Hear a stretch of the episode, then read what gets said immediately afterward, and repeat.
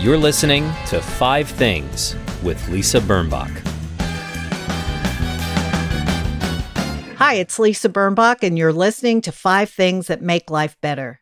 My guest this week is Professor Jennifer Taub, the author of Big Dirty Money and a professor of law at Western New England School of Law. Friends, Romans, countrymen, it's your scribe William Shakespeare's birthday, April 23rd. I'll never forget.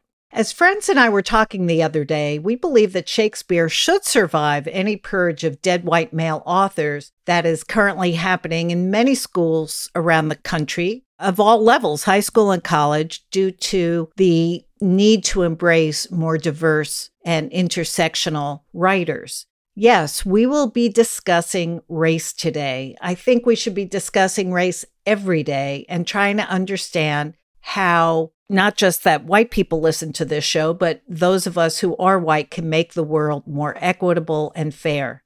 The Derek Chauvin trial has ratcheted it up. You cannot ignore systemic racism anymore. It's woven into the fabric of our flag and in our society. And now it's in your face if you didn't know about it.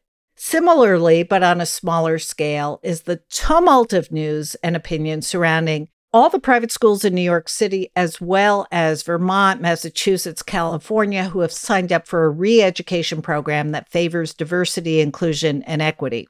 People seem to be losing their minds over it. You may be reading about it wherever you are. I recognize that these are problems of the top 10%, but that school world was the one in which I was raised and the one in which I raised my own exhibit. So I'm very curious about it. You would think the sky had fallen Letters of protest from faculty, administrators, and parents were either sent to the press or leaked or made public, and there seem to be two sides who, in the tradition of our politics, are shockingly divided. I don't know too many people who have kids that young, but to simplify the debate, there are many who appreciate the new direction of the curriculum, which is to learn about race and how white people have oppressed people of color throughout history. It is both academic, the story of marginalized populations, and it is personal. What have you done inadvertently that makes kids think and sometimes say to their parents things that upset wealthy white people without whom these schools could not survive? The other side says, wait, you're force feeding this stuff to my kids and they're not reading To Kill a Mockingbird. They're not reading, which was written by a woman. They're not reading Ethan Frome. Oh, that Ethan Frome was written by a woman. They're not reading um, Hemingway and Jack London and what happened to the education we were promised and who are these people you've hired to transform our academy into a Black Lives Matter school. It's pretty ugly. Of course, there's a welter of misunderstanding on both sides. As my stepdaughter pointed out, come on, this is the first year. There's a lot to work out. Give it a little time. Maybe schools can modify the curriculum without metaphorical bloodshed, and maybe parents should trust the schools they've chosen to make some good decisions. Just making billions in your hedge fund doesn't mean you are a pedagogical genius. The point is, white people, including children, need to understand the ways we make assumptions and belittle black people. That is just fundamental. Before Jennifer Taub joins us, these are the five things that made my life better. Number one, the Derek Chauvin verdict.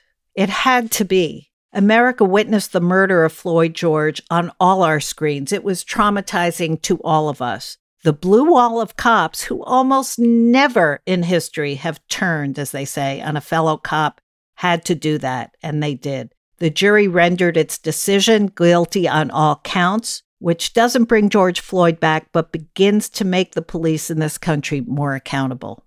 Number two, Darnella Frazier, the 17 year old who used her cell phone to film the murder. She didn't know what she was filming when she filmed it, but obviously something was amiss. Perhaps calling her the heroine of this case is inappropriate, but if she hadn't filmed it on her cell phone, there would have been no path to justice. I heard her interviewed this week, and of course, she still has terrible trauma from the experience she witnessed a murder which would traumatize anyone, but she also feels guilty that she didn't do more, that she didn't intervene. But of course, she risked her life because there were people there who didn't want her filming, and she did plenty.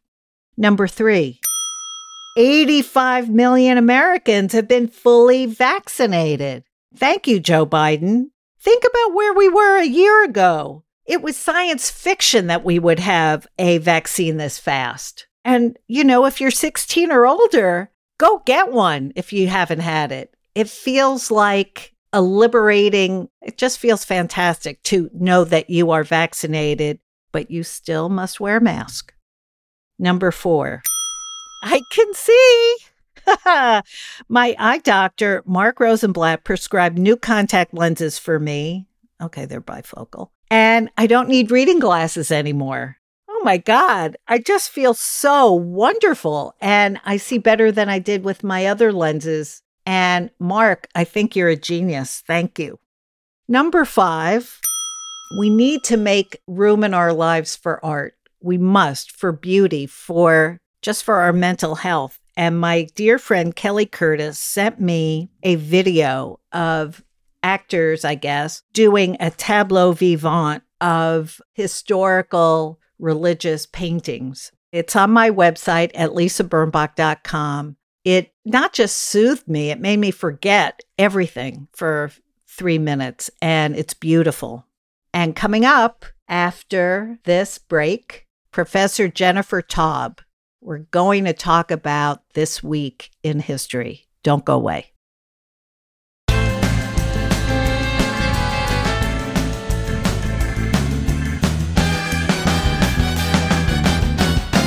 My guest, Jennifer Taub, who's a law professor at the Western New England School of Law and the author of Big Dirty Money, a Viking bestseller. And I crossed paths in a way, probably about 30 years ago in New Haven, as one says. I was giving a little talk, and Jennifer was in the audience. And I guess I made an impression on her. Subsequently, she's made a great impression on me on Twitter, where I follow her religiously. She's smart. She's funny. She has great hair. And, you know, we're going to talk about what's happened this week. Is it fair that two white women are talking about justice for George Floyd? Eh, well, we're going to do it because it means a lot to us. Being white doesn't mean that we don't care and that this is not perhaps a pivotal moment for America. So, welcome to the podcast, Jennifer. Really delightful to get to talk to you face to face. Lisa, ear to ear. It is such an honor to be here for two reasons. I mean, first, my middle school self, if I could only like pull her forward or pull me backwards, I would be flipping, dying, and screaming. I feel like I'm channeling her right now. Oh my God, you know? Wait till I tell my mother. I'll say, Lisa Birnbach, oh, yeah. the preppy handbook. Yes, tell her. Right. Let's get her on the line. Yeah. Yeah, yeah no, you don't. No. Okay. Anyhow, no. I love my okay. mom, but she's yeah. a Republican. So there's that. Oh. Oh, interesting topic. But but the other reason is I came to find out a year ago that you are a good friend of E. Jean Carroll. Yes, and we're there for mm-hmm. her at a very important, crucial moment in her life, and and I just adore E. Jean and sort of in a knitting circle with her. So it's a small world. Oh my goodness, I didn't know that. That's fantastic. Well, E. Jean has become a heroic figure to a lot of us, and she's kind of a hermit. But when she comes to New York, people sort of do that praying, thank you, touching their heart, bowing to her, mm. because she's really taken on a huge burden for us. It is true. And her case moves forward bit by bit. It is, despite everything Donald Trump is doing. Yes. So here we are, a day after the verdict, the guilty verdict for Derek Chauvin. And how can we make this moment last in a way? You directed me to your friend Danielle Moody's essay, which I read, which is Is this a one and done thing? Or can we finally admit that white people and black people are not treated the same in this country at all, not by the police, not by the Department of Justice. I think it is this moment. I mean, I'm hugely relieved by the verdict, and I'm also disappointed that we had to be so worried. I think there are so many emotions for us because this is the first time in one of these police killings, one of these tremendous police misconduct cases, where the fellow officers turned on one of their own. But this is not the only time this has happened. And we all know that if there hadn't been video cameras, there wouldn't have been charges, let alone convictions. And we saw, I, mean, I don't know if you saw this, Lisa, circulating yesterday, the news release that the police department first put out to report that someone had died in their custody was a lie. And you have to wonder how many other lies there are. So I think for me, I felt a huge sense of relief, but like a lot of sadness that it had to come to this. And then, of course, right as the verdict is being announced, we find out a teenage girl is shot. And even the stories around this, you know, this is a, a teenage girl who was, I'm forgetting her last name. I think her first name is Michaela.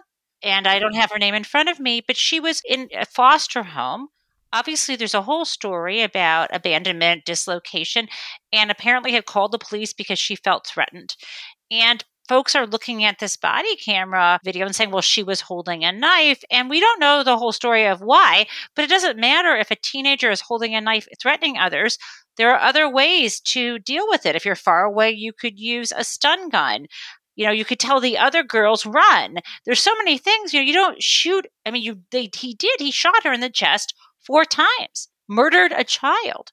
And here we are. You know, we remember the story of the, you know, young boy sitting on a swing playground with a toy gun. And the thing is, all these stories, you know, it's very, as you said, very different outcomes if you're white.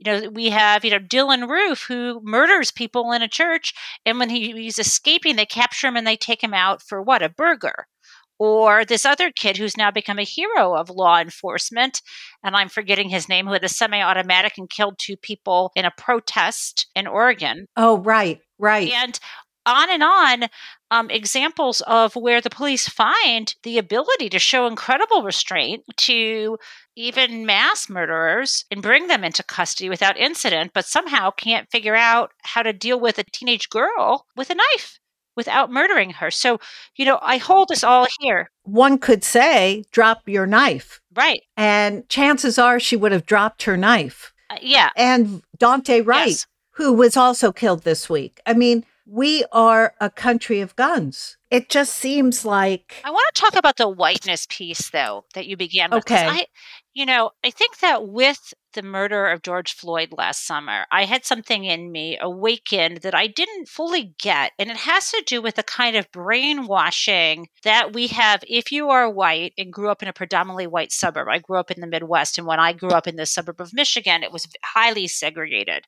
There was this white flight out of Detroit into the Northwest suburbs, and there wasn't much integration at the time. And the story that, if you look at the world around you and say, I'm observing that, you know, when I see the television and people being arrested, I see it's mostly, you know, black teenagers or black adults and not white adults.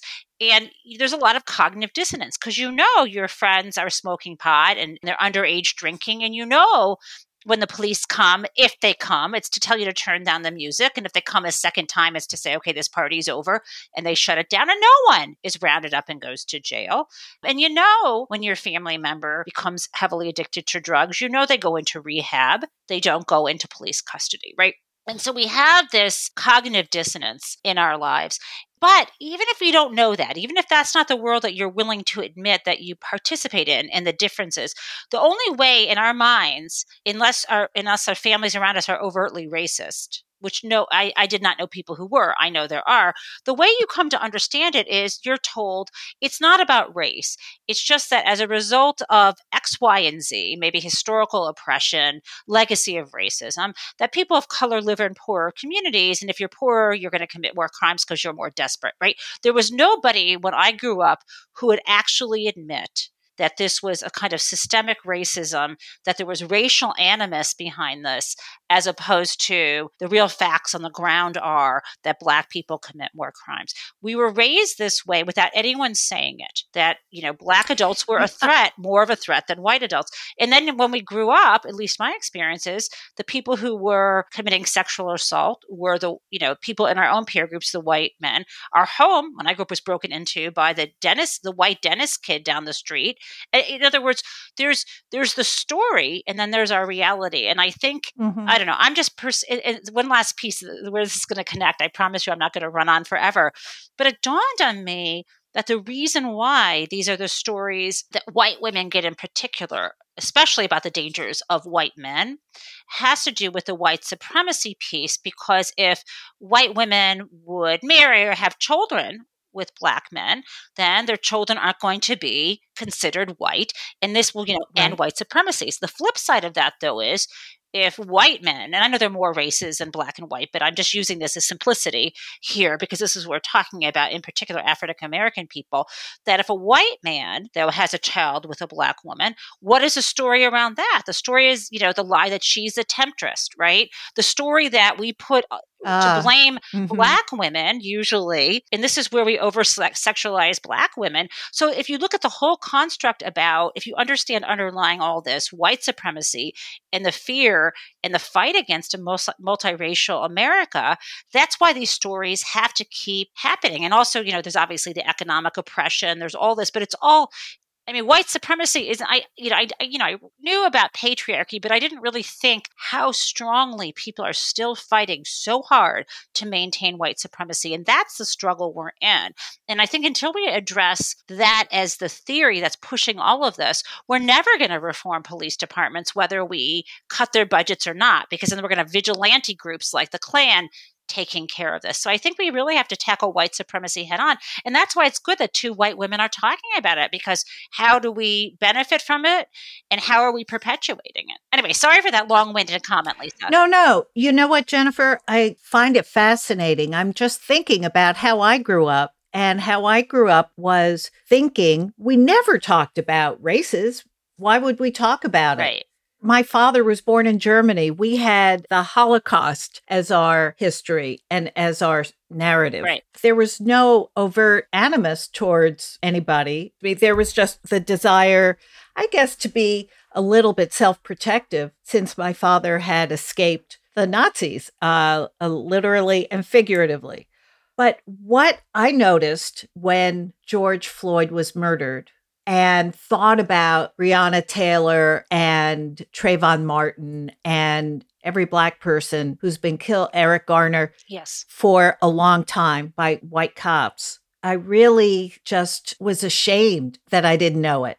I guess that's how I felt ashamed. Yeah. And I didn't really connect the dots. I had, in fact, seen them as isolated incidents, but now it's not isolated. Right.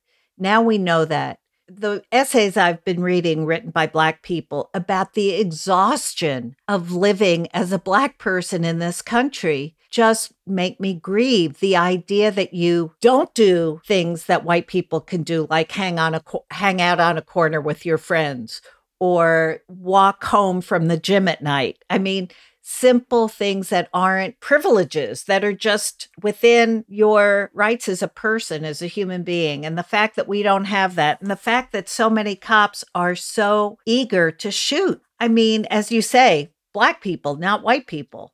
There must be a way to investigate the police all over this country and make our safekeeping force a group of people who care about others there has to be social workers.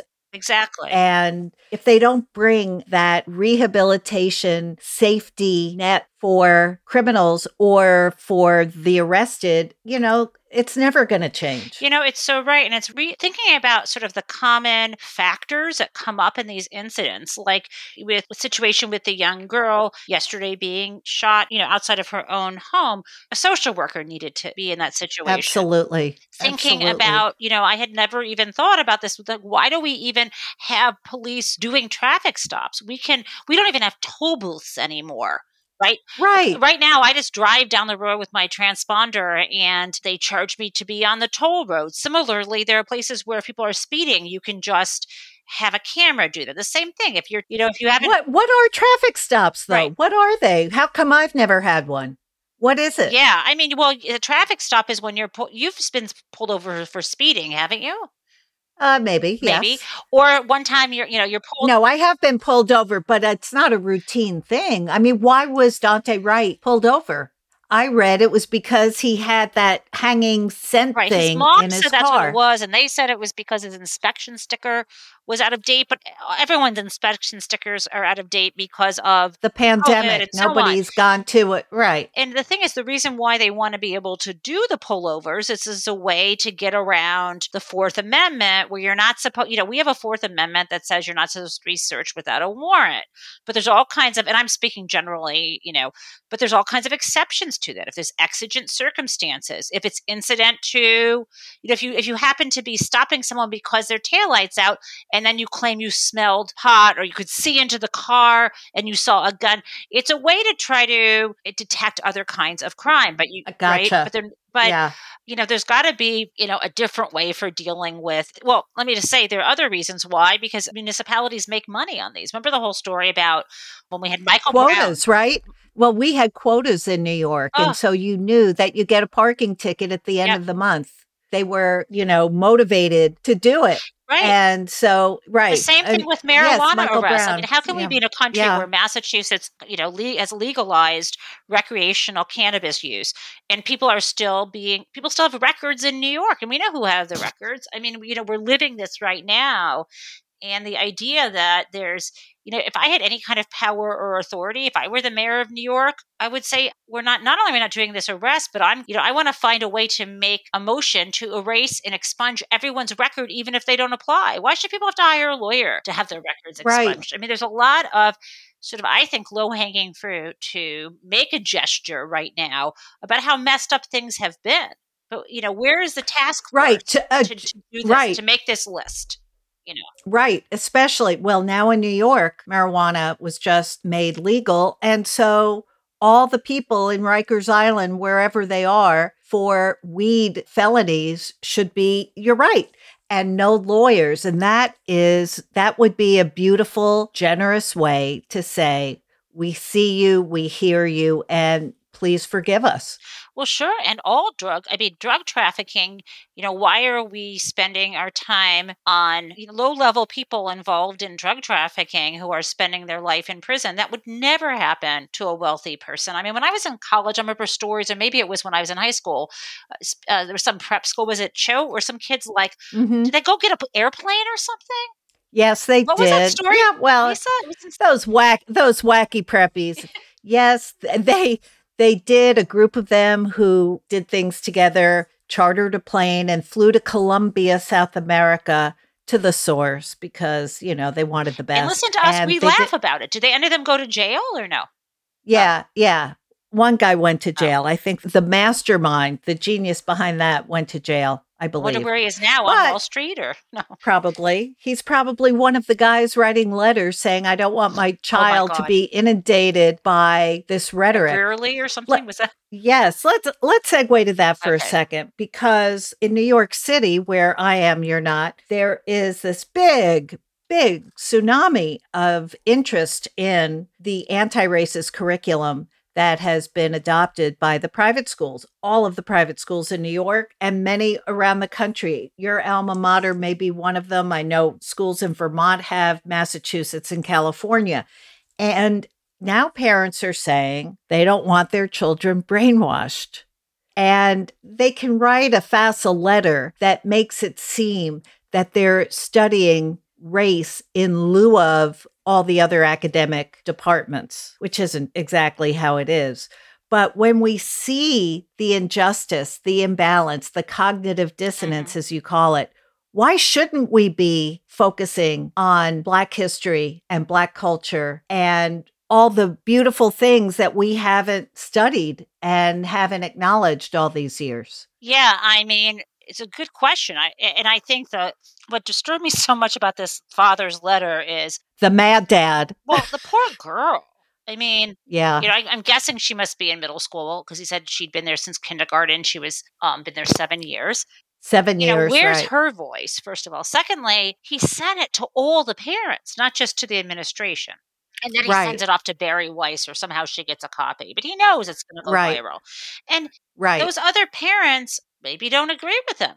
Maybe they're black eh, or other people of color. And right also it was there were a lot of inaccurate statements that he made not just about what he i think he was describing the curriculum to be but like these ridiculous things he was saying like um, there hasn't been any structural racism since 1965 65 you know, and i'm like yeah. well you know, I guess you know everything, you know. I, I mean, I don't, you know, it's just not, you know, and it, right. it just felt like he was you know, I, I don't know. And he also just seemed like a rageaholic, also, you know, that. Right. But he's claiming that there are others who feel the same way who are afraid to. Too f- afraid speak to up. speak up. And so he's now their hero and their unappointed spokesperson.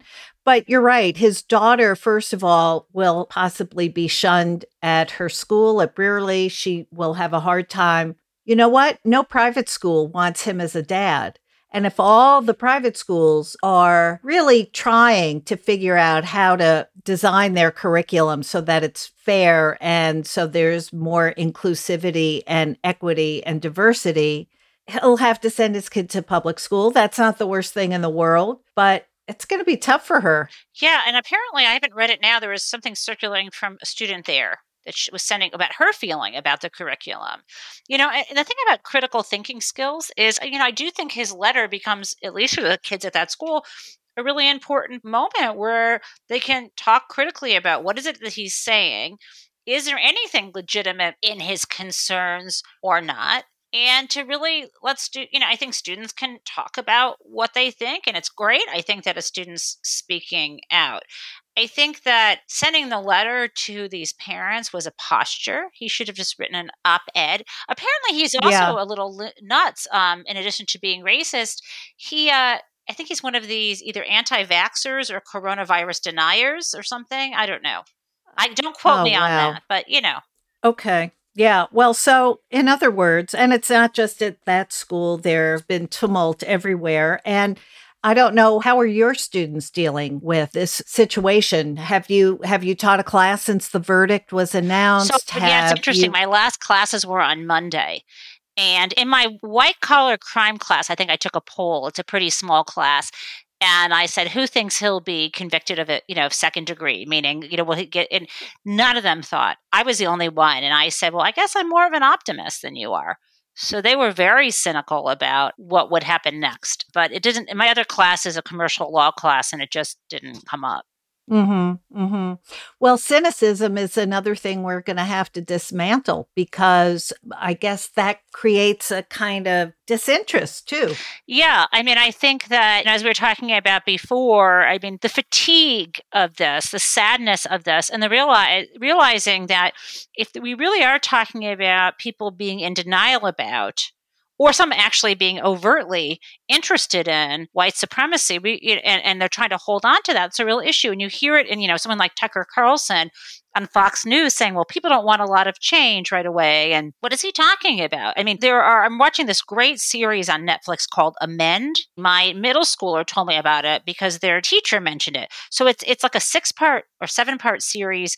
Will Smith leads it. It's really interesting because you have, it's basically talking about the 14th Amendment but it's mm. going through from when it was enacted all the way through the present different topics about what its importance was but it's it's you have all these experts who are interviewed including bryan stevenson and their name but then you have all these actors who are playing the roles of different people throughout history and you know the same arguments that we hear today were the arguments that we heard around you know reconstruction where it, you wouldn't believe it like just a few years after slavery ends and after the civil war people are like, well, we've coddled black people enough. You know, white people are saying this. And you're like, what the hell?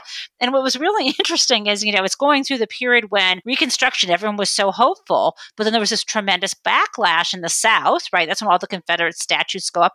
And then this is the other thing that made me so sad, which was the North lost interest You know, and the, you know, well, yes, right. And that's the thing that you, you you know you're talking about. It's their problem down there. It's it has nothing to do with of us. Of course, there's that's plenty of racism right. in the North, but then you you know the the periods of time whenever there were periods when Black Americans gained footing, gained power, gained economic stability, you have backlash.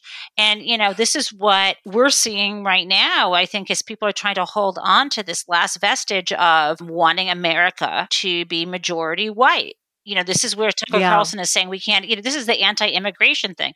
It's not all immigrants they don't want, it's people they don't perceive as white. Or, you know, the whole like, what was the thing they said at Charlottesville? Jews. Shithole countries. Jews will not replace us, right? Replace you us, know? right. And like, it's weird being Jewish because we were so, you know, our generation, we, we, our parents tried to assimilate and, you know, we assimilated or we thought we did, but I, I never really believed there was that much anti Semitism. But what did I know? And what do I know? No one's going to say something to me.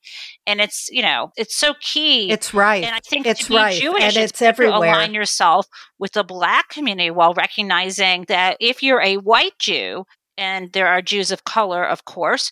Um, but if you're a white Jew, you know, we have white privilege, but we should align ourselves with the oppressed because the same people who want Anglo Saxon, you know, white Anglo Saxon Protestant, or maybe they're saying Anglo Saxon caucus, which, you know, they're the same people who don't, who think we're evil too. So, or consider us a different actual race. I think that's a great place for us to pause, only to say that I learned that lynching was only made a federal crime in 2020 yeah. or 2019 and that's because there were three black senators who really you know committed to it and worked it but how about that? I mean that that's crazy that it took yeah, till. I mean, just to be year. clear, it's not lawful to murder somebody, but to specifically call it out for what it is, I think is really important at the federal level, as opposed yes. to just state level offenses, right? Right, right. Okay, so to conclude, a couple of white chicks talking about what's happened this week. I agree with you that you know, it's, it's time to really make a change. And every other Black person who was killed by a cop, those cops have to be called to trial, to justice. Everyone now. It just, it, it burns me up. And some of the that, some of the decisions have been made. I mean, the, the you know, know Pantaleo but, who killed Eric Garner, they decided not to prosecute him. You know, it's disgusting. Can that be appealed again or no? I don't think so because I think the statute of limitations ran. We have to do better. We have to do better. And, you know, with people like you and with people like Danielle Moody, all our voices need to be raised and our eyes need to open. And we need to admit it. Just admit that we have been complicit and we will We've got to change the way our country is balanced, I guess. But who knows how we'll do that. But this is an uplifting show. You are an uplifting person. You've been smiling. I've been smiling. Let's talk about your five things that make your life better because it's a nice list and I have it in front of me. Number one, Jennifer Taub, is. Number one is coffee in uh, any of its forms. You know, depending on the time of day. You know, you start out with the hot coffee, um, and then I think you move on to the iced coffee later in the day. And if I have to be at a bar drinking, you know, and it's late, I get so sleepy. So Irish coffee is just fine. I think so. And that's many food groups right there. when I was younger, before you weren't supposed to not smoke, my three food groups were coffee, cigarettes, and chocolate. Oh, that sounds like my diet too. uh, um, number two. Oh, so my second one is my puppy Ponzu. Ponzu, not Ponzi. No, my Ponzu. kids joke around. They call him Ponzu Scheme, named after the sauce. And he is a um, six-month-old Bernedoodle, mini Bernedoodle, and he's adorable. He's he's really all over Twitter. And he was invited by Kasie Hunt to make a cameo next time I'm on way too early because of this. I'll have to show you the tweet later, but yeah. Okay. Oh, cool. Um, We have a six month old oodle doodle as well. Sheila, she's a cavapoo. Ooh, sweet. Why isn't it called a You cavadoodle? either poo or doodle, know. depending upon the other word. I don't know how the grammar works, but maybe we have to ask a you know linguistic specialist on that. yes, that that we should. Is Ponzu a good dog? Sometimes he's a bit of a biter, and I'm trying to get him not to do that. How about your? How about Ours Sheila? just- Is she good? Well, Sheila has outsmarted me so many times. she knows where the pads are. She knows. Why doesn't she always use them? We don't know. I mean, my own children, my exhibits were not as wily as this puppy. I think the poodle makes them too smart. Honestly, yeah. Yeah. Wiley. Well, we got ours with a certificate that said she was guaranteed admission to Dartmouth. So I know, I know they are smart, but are they trainable? That's the that's the question. Number three, My third is poetry. In particular, what do you love? You know, these days I've been reading all different kinds of things like Jericho Brown. If I see there's a new poet sometimes who's won an award, I'll buy their work. But, you know, I often just sink back into old favorites. And I love Prufrock by T.S. Eliot. I love Prufrock so much. Depending on where I am in my life, there's a place for me in that poem. You know, I hope I never get so old. Um, like the end Right, of the poem. No, I mean, there there are places for me in that poem when I felt like I was being confronted. I felt like I was pinned and wriggling against a wall, or, you know, whenever I see, you know, I love dogs, and so the smoke that rubs its back against the window pane. You know, the way I don't know, just Uh-huh. I, I can live inside of that poem sometimes. But there's, you know, sometimes it's just, I appreciate poetry sometimes because I can just luxuriate in the language and the imagery without caring so much about politics. I think a break from politics is however you get it. Yeah. Yeah. Yeah. Wonderful. Number four. It's friendship. Like this one. I don't have many, you know, over the years, I tend to be, um, I live a little bit in my head. So as a child, you know, you have these dear friends you have. But when we went off to college, there was no social media. So there's this big rupture, you know. Mhm. high school we all scattered you know and i went east and this one went to chicago and that one to california and although we reacquainted now when you left at the summer at the end of the summer after your senior year you didn't see people again and then after college four years bright college years all this stuff and then i go on to law school and so every period of my time when i could have been carrying these relationships forward they broke right and so then over time my friendships became more utilitarian you know where i became friendly with people who i worked with or Who you worked with. and- Yeah. And I tend to, Or you know, be more of a kind of organizer worker person. So I become friends with people if I'm on a board with them or if I'm organizing a protest. And I think with the pandemic, I've begun to treasure these re- real friendships because I can't see people anymore. And so now I spend time with people, even if it's not work, I suppose, you know, so friendship. It does sustain. And actually, if I had had social media growing up, I probably wouldn't have have made it to an adulthood because I would have been bullied beyond what you can believe. But but social media has reconnected me to a lot of people from my past, which I like. Me too. I like finding old friends who, or they weren't even friends, and now they approach with friendship and they remember my parents or they remember my brothers or whatever. I, it's very touching to me. No, it is, and it rounds out our humanity. Instead of freezing somebody where they were at one time, and you've allowed yourself to evolve and advance. Now you can reconnect with them when they have too. It's it's nice. Yes, it is nice. And number five, It's absolutely sunlight. I mean, this time of year, especially with the pandemic, I mean, here where I live, people are very strict, and I've had no one over to my house. And you know, it's um, being outside when it's sunny instead of being trapped indoors. Uh, it's uh, in the warmth of the sun. I mean, it's just it's mood altering. I love it. every sunny day, I call my 90 year old mother and say, You have to go outside. It will fix Yep. you. And it does. It does. Well, Jennifer, it's been great to see you, great to talk with you. I envy your students. Aw. And I'm it really, this is just the beginning of how we're going to go forward because misunderstanding racism is the topic. Yes. And it's going to be the top, and it must be until we fix things. I agree. You've been listening to Five Things That Make Life Better with me, Lisa Birnbach. My guest this week has been Professor Jennifer Taub, a professor at Western New England School of Law and author of the book Big Dirty Money, published by Viking. You can follow Professor Taub on Twitter at Jen Taub. Her website is jennifertaub.com.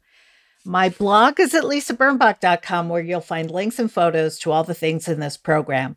This podcast is produced in New York City by thefieldtv.com. My engineer is Kevin Watkins. My team Espresso Rucci, Michael Port, Boko Haft, and Sam Haft. Until next week, please wear a mask and act natural. Bye bye. That was Five Things with Lisa Birnbach. New episodes every Friday, if she remembers.